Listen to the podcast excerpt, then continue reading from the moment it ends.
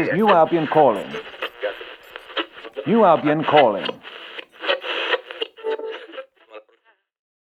Good evening. My name is Theodore Pilkington-Rubarb, and you are listening to the ARC Light program. Well, I do hope you enjoyed last week's special. That was quite a time, I can tell you. But once again, I'm back in the studio, and rest assured we are on constant vigil for Martian incursions.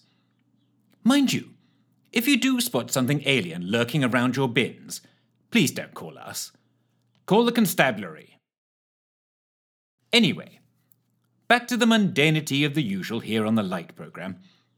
Coming up shortly is the mesmeric murmurings of slumber time stories. But first, it's that time we all look forward to so much. The listener's telephone-in quiz. Can you guess what it is that I'm just... Now, once again, we have a rather eager listener calling. But who am I to complain? Let's hope it's not a Martian calling this time, at least. Ahoy, hoy. This is Theodore speaking. Good day to you, listener. Are you prepared to play... Can you guess what it is that I'm describing? Indeterminate origin operator, connect me to the Albion Radiophonic Corporation, based in the capital city.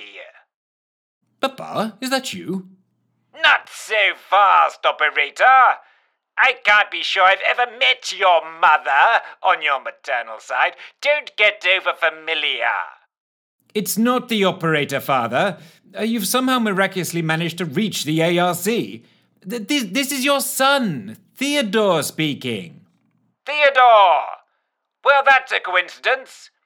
This is your British father trying to communicate with you, speaking to you on the telephone. What are you doing answering the same aforementioned apparatus? Well, it's kind of my job. Anyway, what a surprise.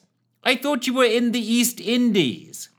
Theodore, this is your British father, Chutney Rhubarb Junior, calling you on an Indian telephone from the Indian East Indies in East India. Well, it's lovely to hear from you, Papa, but I'm kind of busy with my radio show, and unfortunately you are not eligible to play. Can you guess what it is that I'm describing? Unless you're about to tell me you're not actually my father either. Theodore, this is your British father, Chutney Rhubarb Junior, calling you on an Indian telephone from the Indian East Indies in East India. Yes, I think we've established that. What do you want, Papa? Theodore, this is your British father, Chutney Rhubarb Junior, calling you on an Indian telephone from the Indian East Indies in East India. Can you hear me? Are you stuck on a loop? Yes, I can hear you. What do you want?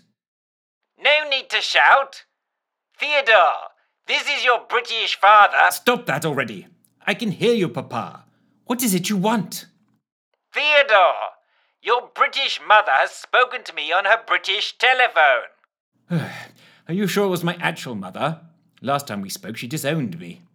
Theodore, the last time your British mother spoke to you on her British telephone, she was drunk on Netherlands gin, and she thinks she may have accidentally told you that you were adopted, purely to win 3 British shillings. Well, yes, that's exactly what did happen. Theodore, your British mother has telephoned me on her British telephone, as she was afraid that might be the case. Your British mother has told me, your British father, that was the Netherlands gin speaking. Your British mother and British father are your real British parents. I have rung you on an Indian telephone located in the Indian East Indies to inform you of this. Well, goodness, I can't keep up with all of this. Have you telephoned me from the East Indies, for the first time in over a year, am I, Dad, just to tell me Mumsy was drunk when she told me that I wasn't her son? Am I going to get an apology? It was a rather upsetting experience. Theodore, your British mother has expressed no wish to offer you an apology for your British discomfort when she telephoned me on her British telephone. No, well, I didn't really expect that much if I'm being honest. Is that it? Chin up, Theodore. I'm told that I'll be home by British Christmas Day. I can hardly wait. Is there no other message? Theodore, your British mother wanted me to ask you what you would like for your British supper. Papa, are you really telling me that whilst on the telephone to you in the East Indies, Mumsy asked you to ask me what I'd like for supper? Welsh faggots. I beg your pardon? Welsh faggots for your British supper. That's what your British mother told me to ask you. And when I say ask you, I mean tell you. Glad I'm in the Indian East Indies, if I'm honest. Goodbye, Theodore. Goodbye then, Father. Mabel, have you been putting those funny Mexican mushrooms in the Ceylon tea again? Oh, don't answer that.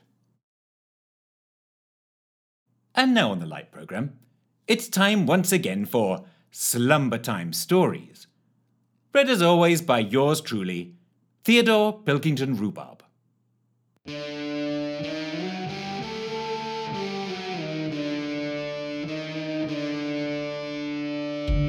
ARC presents Part 1 of Ear Moo Bee by Darren Callow.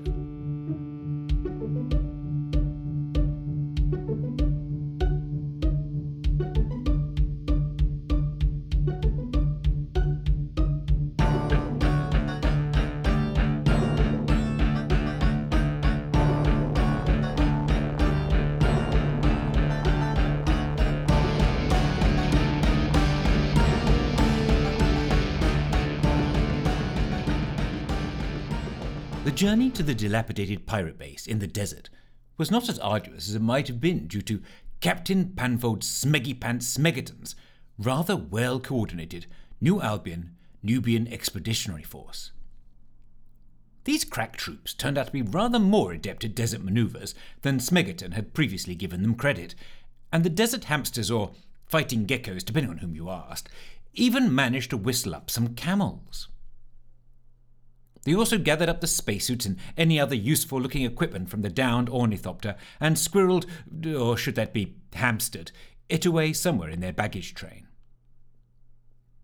Alongside the camels, they also had a couple of desert haulers with large rubber wheels, an armoured car, and a staff car in various states of roadworthiness. Sir Lushthorpe, Mrs. Tickle, and Ellen Hall managed to bag seats in the staff car. Rusty, Sneer, and Bella Stranka were found space in a sand hauler, behind which their still airworthy triplane was attached. This left Fitch and his cantankerous arm to ride an equally, if not slightly more cantankerous, dromedary. Fortunately, said creature was too stubborn to be put off by the arm's attempting to signal right turn at every opportunity. Fitch, equally stubbornly, even managed to doze off for a little while. Their arrival after some 5 hours of transit was greeted by the pirates with an unexpected degree of relish. It seemed that, true to his word, Smegerton was popular with these rogues, and almost immediately bottles of contraband were produced to toast their arrival. Ellen, however, tried hard to avoid making eye contact with the pirate queen, just on the slim off chance that she might be recognised as the one who shut her in the sink and sent all her warhorses charging off into the sand, the last time she was there. Fortunately, it seemed the pirate queen had no such recollection of the misdemeanour, and the only interaction was to be offered a cheery hug and a goblet of brandy or similar.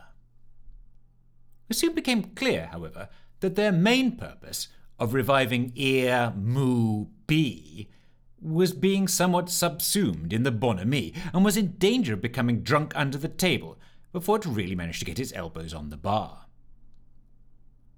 Noting that Lushthorpe and Sneer were off to one side, gazing at the ruined and sand-covered gantries and machinery scratching their heads, Ellen tried to sidle out of the reveries and join them. However, she found her way blocked by a teenage girl who looked at her with wide brown eyes, head tipped on one side, in a way that was all too familiar. "Oh, hello there," offered Ellen, trying to be cheerful yet keen to move on. "Hello," replied the girl, eyeing her increasingly quizzically. I'm Simone. I'm 13 3/4. How lovely, replied Ellen, beginning to feel a little anxious that the girl might recognise her and relay her identity to the Pirate Queen. This could really put a harpoon in the iron warhorse leg, almost literally. Do I know you from somewhere? Inquired the girl, a frown beginning to crease her forehead. Nope, no siree, definitely never been here or seen you before, stuttered Ellen, who as a general rule found it almost impossible to lie and was feeling her face reddened by the second. Anyway, no time to talk. I have to help these gentlemen get your base thingy working again. Bye for now. And with that she strode confidently off towards the inventors, hoping this would placate the girl. However, she was not easily put off and began to follow after her. No, I'm really sure I know you from somewhere. Don't you have a dark-haired friend? No friends at all, actually. I make a point of being very unfriendly, gobbled Ellen, reddening further and walking even quicker to try and shake her off. Ellen, called Fitch, rather unhelpfully, from somewhere behind them, causing them both to turn around to see the tall mercenary stomping towards them. Is this girl bothering you? Ellen, snapped the girl excitedly, whirling to look back at the red-faced pilot. But rather than getting angry and alerting the other pirates, she instead clapped her hands excitedly and jumped up and down with what gave every appearance of being glee. Oh, you came back. I knew you would. Wait till I tell Mummy. I'd really rather you didn't, exclaimed Ellen, making frantic motions with her hands to shush her.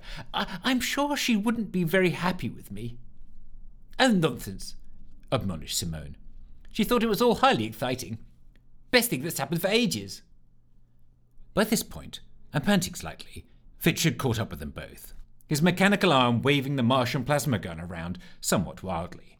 Do you need me to incapacitate her? He wheezed through panting breaths. The ladies both looked at him wide-eyed, and Ellen held up her arms to prevent him taking any violent action.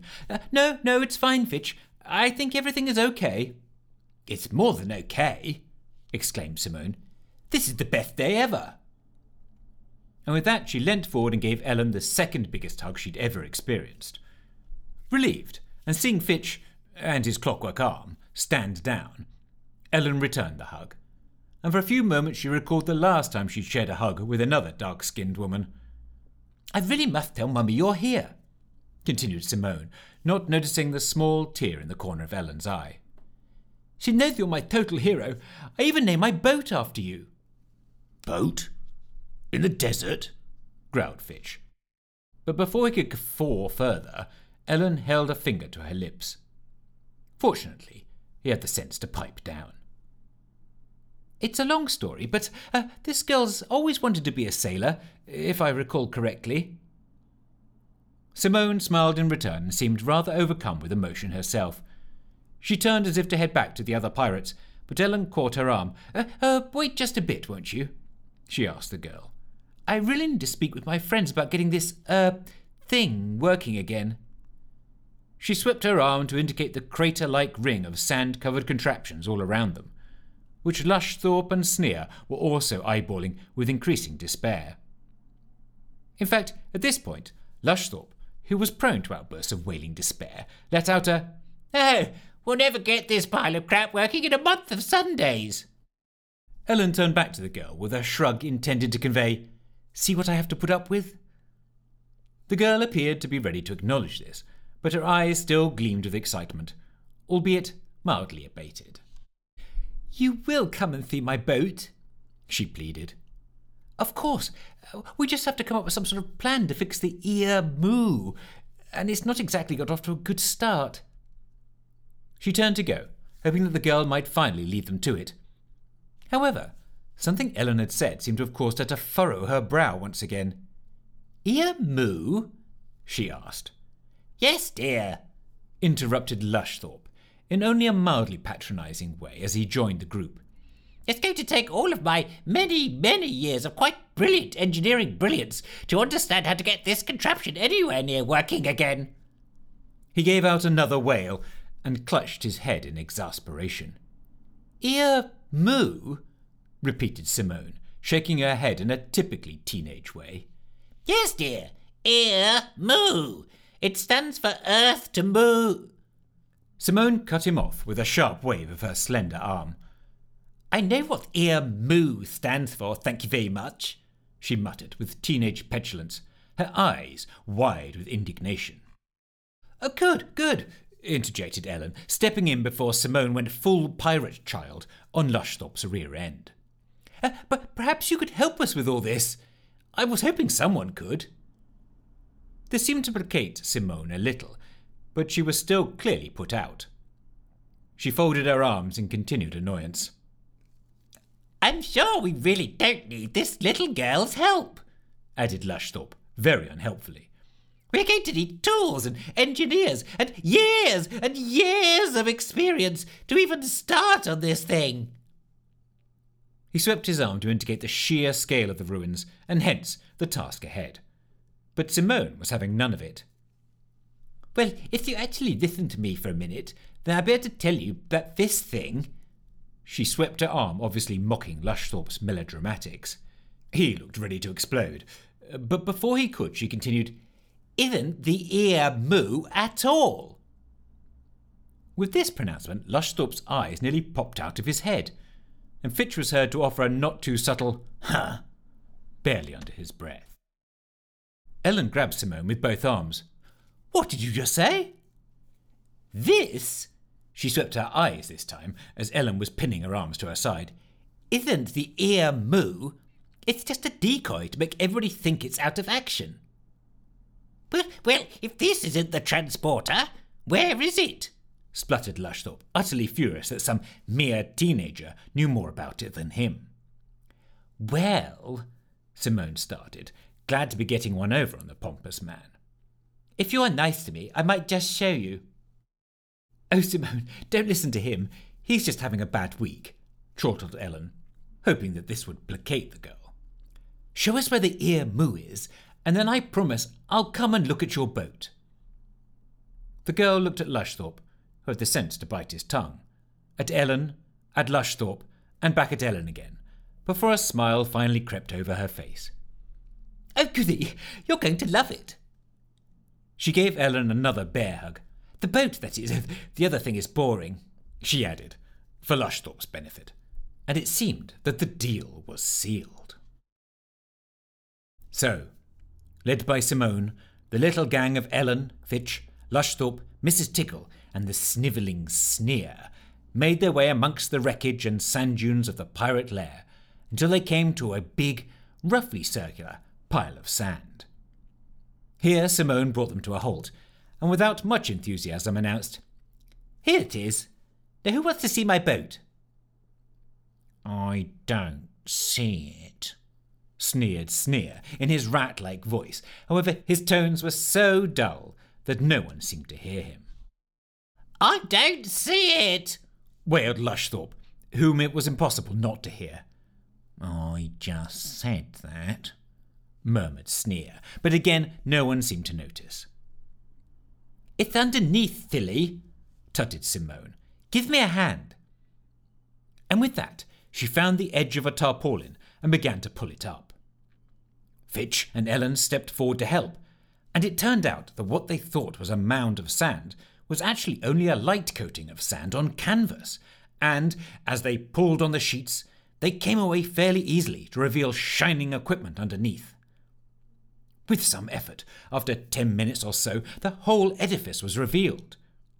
There was a lot of complicated-looking machinery, dials, pipes, a couple of brass telescopes, valves and wires, all in reasonably good order considering they were at least half a century old. In the centre of it all was a circle of exotic-looking, shimmering material. However, its diminutive size, roughly 6 feet in diameter, caused Lushthorpe to look rather worried. It's rather small, isn't it? He moaned.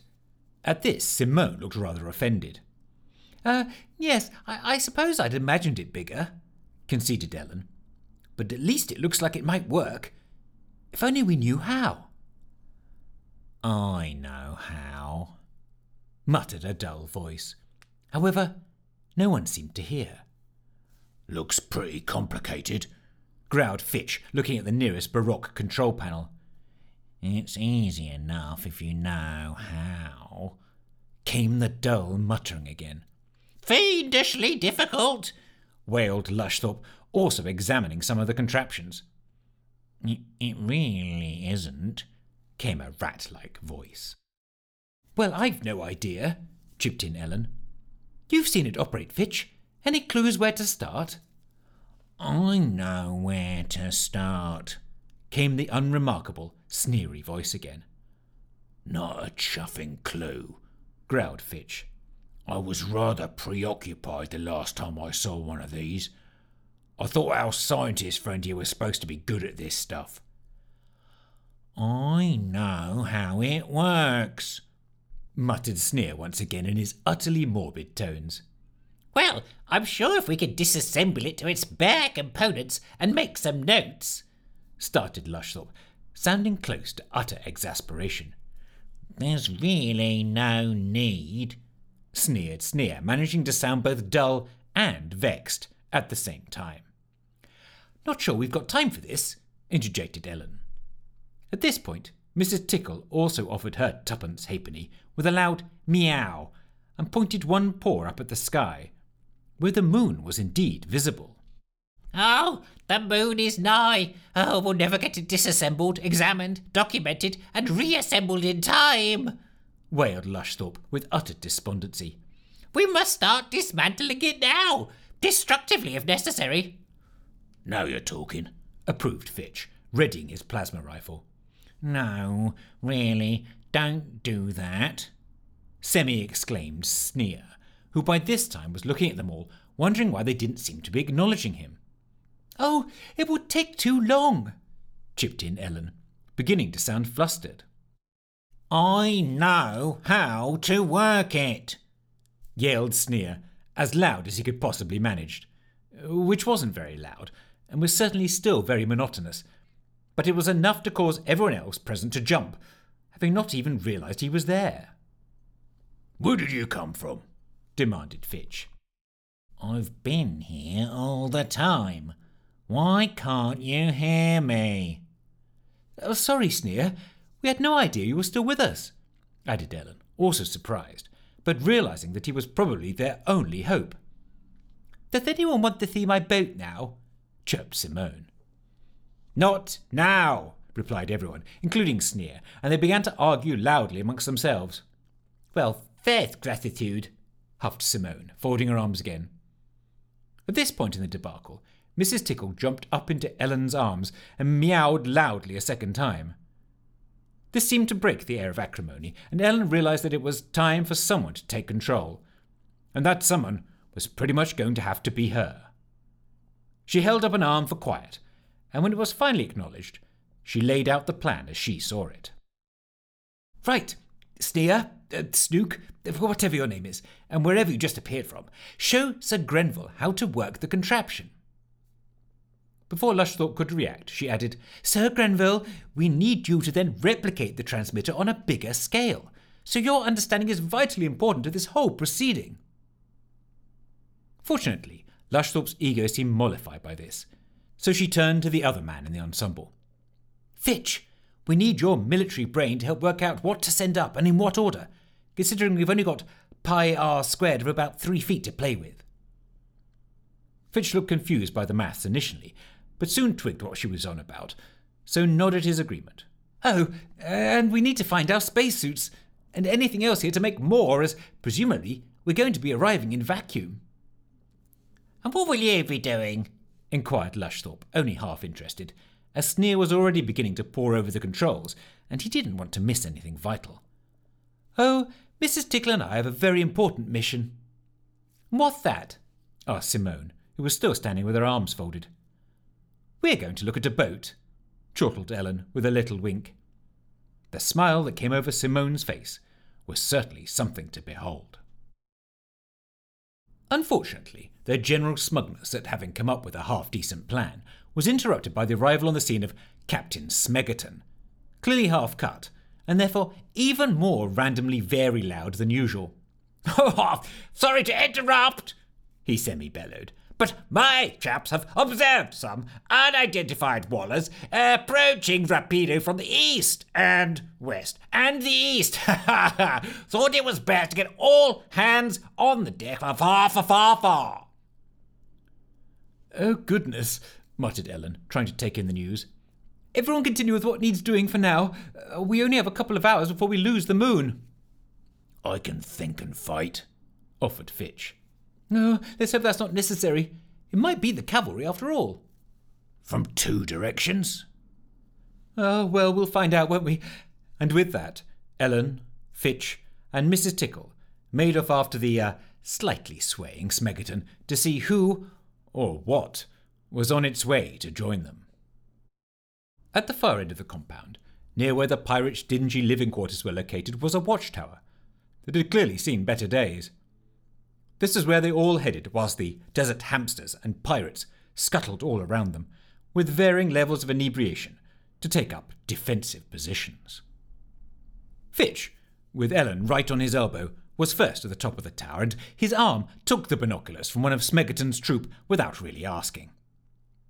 Still, none of them, seasoned troops that they were, seemed keen to argue with a 6'8", battle-scarred gentleman with a mechanical arm. And they were wise not to. Fitch scanned both east and then west for a good minute in each direction before handing the binoculars on to Ellen. Well, I'm no great expert, he started, but I would say that eastwards is a bizarre collection of exotic contraptions, like of which I have never seen in all my days, proceeding with undue haste that could be deemed aggressive towards our position in determined fashion. Ellen gulped, taking in this intimidating scenario. And to the west? She inquired, hardly daring to think as she brought the binoculars up to bear, hoping it wouldn't be so bad. Martians, stated Fitch with utter certainty. Indeed, he was right on the money. Ellen observed the western approaches first, and it was clearly a collection of tripods and war wheels, the likes of which she, also, had never seen before. The sight of this made her hands tremble so hard that it was very difficult to bring the binoculars into focus as she swung them around to the east to try and make out the other group. When she eventually got the lenses into focus, she gave out a little whoop. What do you see? Asked Fitch, intrigued by her response. Oh, something good, she started. Mind sharing? I don't mind at all, she grinned, handing the eyeglasses back to the Albion sentry. La Caravane is coming to our aid.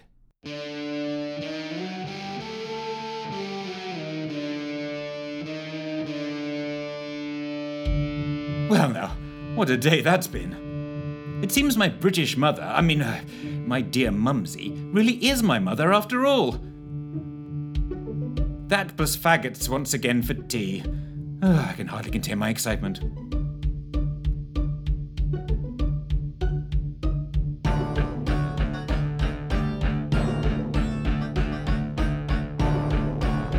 Anyway, that's all we have time for today. So there's just time for me to say, good night, New Albion. I wish you dreams of a bright future.